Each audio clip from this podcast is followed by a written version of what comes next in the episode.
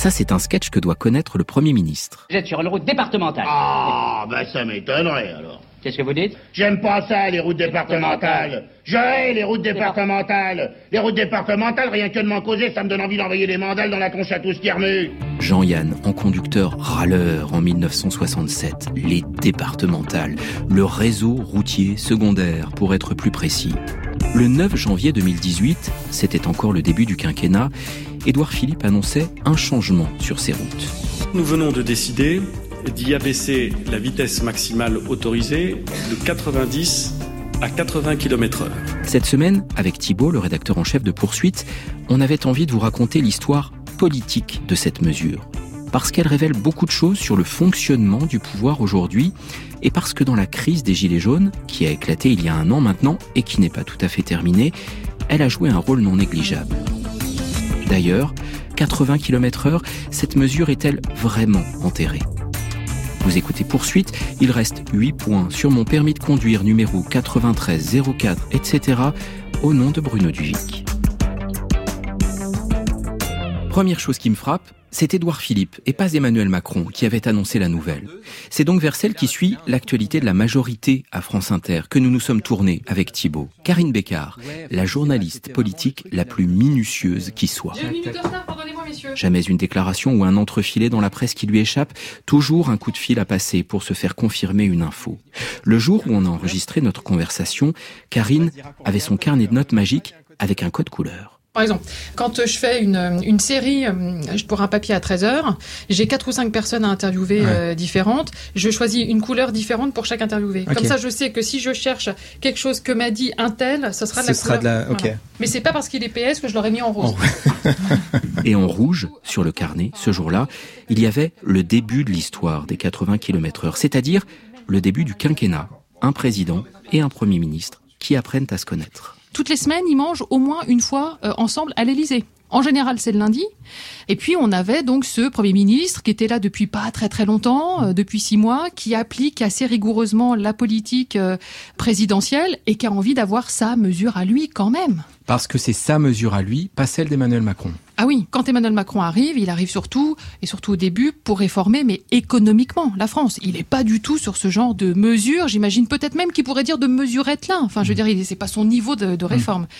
Et on a un Premier ministre qui en fait est un Chiracien, ne l'oublions pas. Et donc euh, voilà, il essaie de s'imposer, il faut qu'il trouve une mesure. Il se souvient de Chirac qui euh, avait lancé comme ça des grands chantiers et, Et notamment la sécurité routière. exactement où il fait effectivement des étincelles en 2003. Alors, comment ça se passe en général, ou en tout cas entre ces deux-là, quand le Premier ministre a une idée qui n'est pas celle du président Bah, je pense que Macron a conscience qu'il ne peut pas brimer ce Premier ministre. C'est-à-dire qu'il se rend compte qu'il a quand même sans doute décroché la perle rare. Et ça, je crois qu'il s'en rend compte très très vite. C'est-à-dire ce type ultra loyal. C'est très très rare en politique la loyauté.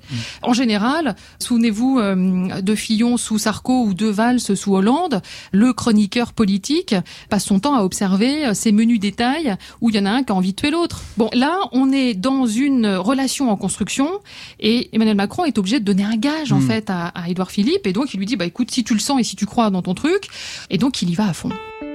Et dans le discours d'Édouard Philippe, le 9 janvier 2018, il y avait tous les détails, tous les chiffres, toutes les études qui justifient le passage à 80, avec cet argument implacable. L'abaissement de la vitesse maximale autorisée pourrait donc sauver 350 à 400 vies par an, de l'ordre d'une vie par jour. À mes yeux, cette vie n'a pas de prix. Alors bien sûr, les arguments rationnels ne peuvent rien contre les râleurs. Depuis ce mois de janvier 2018, on ne compte plus les reportages sur le thème Arrêtez d'emmerder le bon peuple. Oui, c'est gros cube. France Inter, 25 juin 2018, reportage en Dordogne, un motard, un conducteur en pétard. Les automobilistes, c'est la vache à lait, il faut pas dire autre chose. On n'a pas d'autres moyens de transport. Chez nous, il n'y a pas de métro, il n'y a pas de train, il n'y a pas de...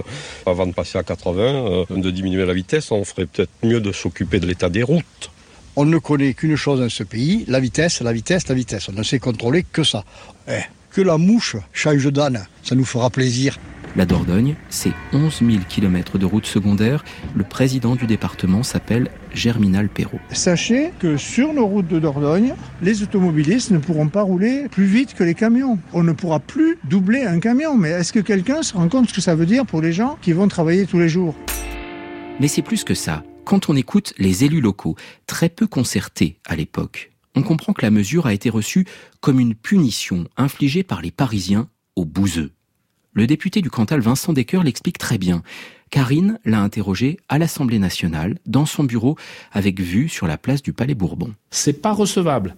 C'est d'autant moins recevable qu'aujourd'hui, c'est la course au gain de temps et à la productivité partout. Lorsqu'on, à Paris, on, vous vante euh, des temps de trajet qui vont diminuer entre le cœur de Paris et les aéroports, toutes les régions portent des projets de TGV. Ceux qui ont des lignes TGV imaginent des gares pour aller plus vite. C'est-à-dire tout le monde court derrière le gain de temps. Et puis nous, on nous demande finalement d'abandonner quelques minutes, quelques dizaines de minutes en réalité par jour pour participer à ce grand objectif euh, de réduction de la vitesse. C'est même humiliant parce que tout, se passe comme si nous, finalement, notre temps n'était pas compté, comme si nous, euh, on pouvait facilement perdre du temps, alors que dans les métropoles, en Ile-de-France, il faut toujours gagner en, productivité. Mais question à Karine, quand même, il n'y avait personne alors dans la majorité pour dire Eh les gars, on va dans le mur. Ah bah si Gérard Collomb. Ministre de euh, l'Intérieur à l'époque. Exactement. Souvenons-nous de Jacques Mézard, ministre de la cohésion des territoires. On a euh, deux euh, grands-pères sénateurs qui connaissent la France comme leur poche, qui connaissent les territoires comme leur poche. Ils se disent juste, cette mesure-là, ça va être un enfer sur Terre. Et les députés marcheurs, ils voient venir le problème ou pas? Non, eux, ils le voient pas du tout venir parce que c'est des novices de la vie politique, parce qu'ils ont vu leur rôle comme un rôle qui devait se jouer essentiellement dans cette belle et grande institution qu'est l'Assemblée. Ils étaient là pour réformer le pays, ils étaient là pour adopter des lois. C'est juste un clin d'œil, mais c'est vrai que c'est rigolo. Il y a un tableau en fait à la, dans l'hémicycle qui annonce euh, combien de pour, combien de, contre. On voit que c'est voté et quasiment à chaque loi au début, ils le photographiaient et on l'avait, mais je sais pas combien de fois sur Twitter parce qu'ils étaient fiers. Ils avaient voté une loi, ils étaient en train de transformer le pays. Donc tout se passait pour eux dans leur tête à Paris. Et pendant ce temps-là, ils ont quand même sérieusement délaissé le terrain. Et puis après, il y a certains ont sans doute repéré que ça hum, prenait pas très bien, mais ils n'arrivaient pas à relayer. C'est-à-dire que même s'ils en parlaient pendant les réunions de groupe euh, chaque mardi matin à l'Assemblée, leur groupe de la majorité, en gros c'était euh, oui oui t'es gentil, enfin je veux dire on est en train de réformer la France. Et puis voilà le macronisme malgré tout, ça reste une politique de la grande ville. C'est là que ça se passe pour eux. Euh, ce sont globalement, même s'il y a quelques exceptions, des députés qui ont été élus dans des villes mmh. qui sont urbains, ils sont diplômés, ils sont pas en lien avec effectivement le monde rural. En préparant cette émission, j'ai relu en fait un, échange que j'ai eu avec Sylvain Faure, qui était la plume euh, d'Emmanuel Macron. On se parle le 7 novembre, dix jours avant le début de la crise des Gilets jaunes. Sylvain Faure à ce moment-là me dit mais euh, non non c'est pas un warning euh, maximum pour nous, c'est pas très grave tout ça. Bonjour à tous, à la une de l'actualité de ce samedi 17 novembre, l'attente du déferlement de la vague jaune. Ils ont réussi leur mobilisation. Les Gilets jaunes ont officiellement rassemblé 244 000 manifestants à travers la France ce samedi. Et les 80 km heure seront un ingrédient de plus pas le plus important, mais tout de même, dans cette marmite faite de colère et de frustration qui a alimenté la crise des Gilets jaunes. Jusqu'à la période la plus critique, début décembre 2018, Ici, le 4 décembre, Emmanuel Macron est vilipendé en sortant de la préfecture du Puy-en-Velay.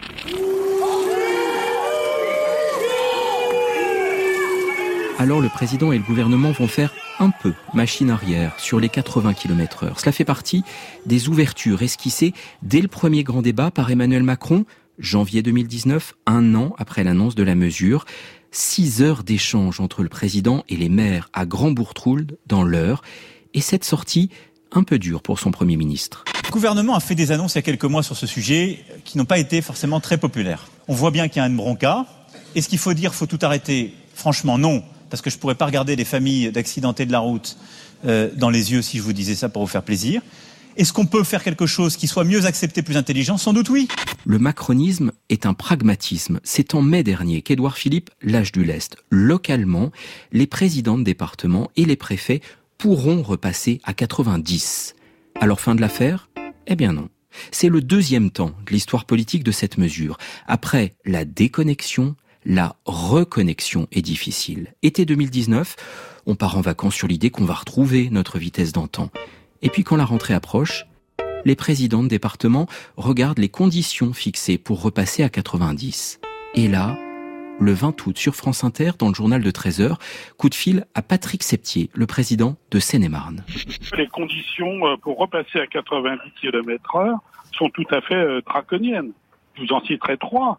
D'abord, il faudrait mettre en place un, un terre-plein central pour toutes les routes. Vous imaginez, en Seine-et-Marne, nous avons 3000 km de route hors agglomération, vous imaginez le coût. Ensuite, il faut que pendant 10 km, il n'y ait pas de carrefour. Est-ce que vous connaissez des routes départementales en France qui, sur 10 km, vont pas avoir de carrefour? Il ne faut pas que euh, la route soit empruntée à un moment donné par des engins agricoles. Alors, les routes départementales, euh, bien évidemment, sont empruntées sur des petits tronçons par des engins agricoles. Là, le gouvernement euh, vraiment nous, nous met dans bateau. Et donc, pour nos élus locaux, commence une belle séance d'arrachage de cheveux. D'abord, il faudra passer par une loi, loi d'orientation sur les mobilités, l'homme, où il est aussi question de trottinettes, de covoiturage, de voitures électriques, adoption prévue début 2020, pas avant. Et puis, il va falloir, dans les départements, regarder kilomètre par kilomètre où il est possible de revenir à 90 et où cela pourrait être dangereux. Karine Bécard est allée voir un autre grand témoin, Dominique Bussereau. Il connaît la France des routes et des territoires comme sa poche, ancien ministre des Transports, président du département de Charente-Maritime, il dirige même l'association qui regroupe tous les départements. Et à sa manière à lui, pondéré, centriste, choisi, il nous dit qu'on n'est pas sorti du sable. Ce que je ressens aujourd'hui, c'est qu'il y aura à peu près 20 départements où les présidents ne souhaiteront pas toucher à la vitesse, donc on restera sur le réseau départemental à 80 km heure. Il y en aura une vingtaine où les présidents prendront des mesures, je ne dis pas tout 90 km heure, mais très tournées vers le 90 km heure. Et puis le reste, c'est-à-dire une soixantaine dans lequel il y aura de la modulation selon un certain nombre de critères. Alors quels sont ces critères? Moi, je prends l'exemple de mon département. Hein. Je vais regarder avec euh, les gendarmes, d'abord, leurs statistiques d'accidentologie, mais aussi leurs statistiques de relevé de vitesse. Donc il faut que les gendarmes nous donnent un peu la physionomie de chaque axe. La police aussi, parce qu'il y a des routes départementales qui sont dans des zones urbaines, dans lesquelles il faut également regarder ces axes. Ensuite, on va se tourner vers les pompiers, qui euh, relèvent les accidentés, pour voir un peu quels sont leurs sentiments. Et vers les maires.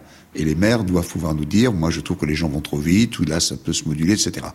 Et à partir de là, chez moi, j'envisage de proposer à mes collègues une délibération dans laquelle on remettra les axes sur lesquels on aura, à partir de toutes ces données, compris que le retour à 90 km heure n'augmente pas l'accidentologie, les axes que l'on maintient à 80 km heure, et puis quelques portions d'axes où on pourra baisser la vitesse à 70 km heure, parce qu'on est en bord de mer, parce qu'on est sur un ouvrage élevé, qu'il y a des risques de vent, parce qu'on est dans une zone traversée par euh, beaucoup d'animaux sauvages, voilà, et donc on fera à partir de ça de la vitesse à la carte sur le réseau routier départemental. Les 20 qui ne devraient pas bouger, qui devraient rester aux 80 km heure, quel type de département c'est? Est-ce qu'on arrive à faire une, entre guillemets, une sociologie de ce département? Non, ça n'est pas une sociologie par rapport à l'étiquette politique de leur président.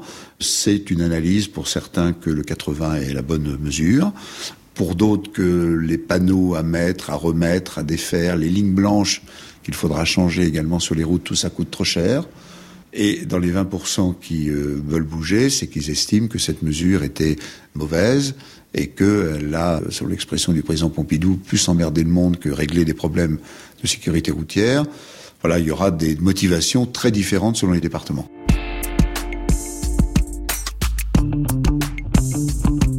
Ouf, le temps de ce petit marathon comptait juillet 2020 pour le retour aux 90 et pas sur les routes nationales. Elles appartiennent à l'État, autant dire au Premier ministre, elles restent à 80. Et le pire dans cette histoire, ça aussi c'est une leçon politique. Pendant que la controverse n'en finissait pas de rebondir, eh bien ces 80 km heure, beaucoup de Français les ont adoptés. Thibault est allé voir Béatrice Duguet du service des reportages de France Inter. On peut se mettre là Est-ce qu'on peut se mettre dans le studio là avec mon micro Béatrice a épluché les derniers chiffres de la sécurité routière, mais il ne faut pas parler trop fort. Thibault pose sa question. La question toute simple, c'est est-ce que ça a marché? Oui, ça a marché. Il y a un petit peu moins de morts sur les routes. En tout cas, il y a des vies sauvées, ce que dit euh, l'Observatoire national de la sécurité routière, parce qu'il y a des vrais points de comparaison sur ce fameux réseau hors agglomération, euh, les routes euh, bidirectionnelles, donc à deux voies. double sens et sans terre-plein central. C'est là que les gens se tuent en fait. 1er septembre 2018, 7 tués en moins, alors qu'au 1er septembre 2019, 81 tués en moins, une baisse d'un peu plus de 8%. Donc il y a moins de morts, oui. Et puis, il y a quand même des gens qui évaluent tout cela. Il y a un organisme qui s'appelle le CEREMA, c'est évidemment un organisme d'État, qui suit l'impact de la mesure sur les vitesses pratiquées, sur les temps de trajet et sur le ressenti des usagers. Tout cela déconnecté des radars. Ils ont choisi 50 points de contrôle dans la France. Sur ce fameux réseau bidirectionnel hors agglomération, qu'est-ce qu'on constate? Entre le 30 juin et le 1er juillet 2018, date d'entrée en vigueur de la mesure des 80 km/h, d'un jour à l'autre, les vitesses perdent à peu près 4 km heure sur ces trajets-là. Donc ça chute. Alors qu'il n'y a même pas la peur du gendarme, ni du radar. Non, exactement. Il n'y a pas la peur du gendarme. Ça veut dire quoi? Ben, Ça veut dire que les gens, ils se font à l'idée aussi. Les automobilistes, ils sont pas si pires que ça. J'allais dire. Il y a des gens qui râlent, oui. Et puis il y a des gens qui ben, acceptent que euh, effectivement on puisse rouler un peu moins vite. Petite précision quand même, depuis les vitesses ont un peu remonté, mais elles restent en dessous de 90 km/h. Donc il y a un effet, euh, ouais, d'accord, on roule moins vite. Alors puisqu'on raconte l'histoire politique de cette mesure, quels enseignements en ont tiré les deux personnages du début, ceux qui déjeunent ensemble une fois par semaine? On retrouve Karine Bécard. Elle nous a chambré une dernière fois. Tu sais que tu as les mêmes chemises que Christophe Castaner ou à peu près? Et puis elle a résumé. Est-ce qu'Emmanuel Macron et Édouard Philippe ont tiré les conséquences de cette histoire? Le président d'abord. Ah oui, Emmanuel Macron n'a plus du tout le même regard aujourd'hui sur ce qui se passe sur son territoire. Il a découvert des maires extraordinaires. Tout d'un coup, il s'est rendu compte que euh, on pouvait être maire d'une toute petite commune. Je pense par exemple au président des maires euh, ruraux de France. Vanik Berberian. Il l'adore. C'est une révélation pour lui. Tout à coup, il s'est rendu compte que malgré tout, la France était un maillage de euh, quasiment 36 000 communes. C'est pas très grave pour Emmanuel Macron. Vu tout ce qu'il a encaissé, honnêtement, les 80 km heure, je pense que pour lui, malgré tout, ça reste probablement une goutte d'eau. Et lui, Édouard Philippe, euh, puisque c'était sa mesure, est-ce qu'il y a laissé des plumes personnellement et en termes d'autorité sur ses ministres et sa majorité? Non, en termes d'autorité sur ses ministres, je crois pas. En revanche, ce qui est compliqué, c'est que vous avez affaire à un jupéiste. Et ça, c'est très important. Un jupéiste, ça veut dire, malgré tout, qu'on le veuille ou pas, que euh, vous êtes intimement persuadé d'avoir les bonnes mesures, les mesures intelligentes. Donc, elles ne peuvent pas être contredites puisque vous avez réfléchi avec votre cerveau de techno. Et donc, forcément, euh, c'est très très bon. Le problème, c'est que le jupéiste oublie toujours que la politique, c'est un contexte particulier. C'est vous pouvez avoir une bonne mesure, mais si ça tombe pas au bon moment, ça fera rien et ça peut même être épouvantable. Et donc c'est exactement ce qui s'est passé. Il a tenté quelque chose, ça n'a pas fonctionné. On fait du macronisme, c'est-à-dire que voilà, on évalue et on se dit on va améliorer la mesure et l'amélioration, elle va quand même être à une très très petite marge. Donc effectivement, il a fait preuve d'une souplesse qu'un jupéiste est rarement en capacité de faire.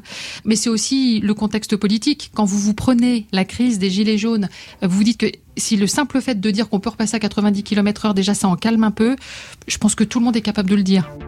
Donc sur cette réforme-là, le Premier ministre et le Président ont en partie reculé.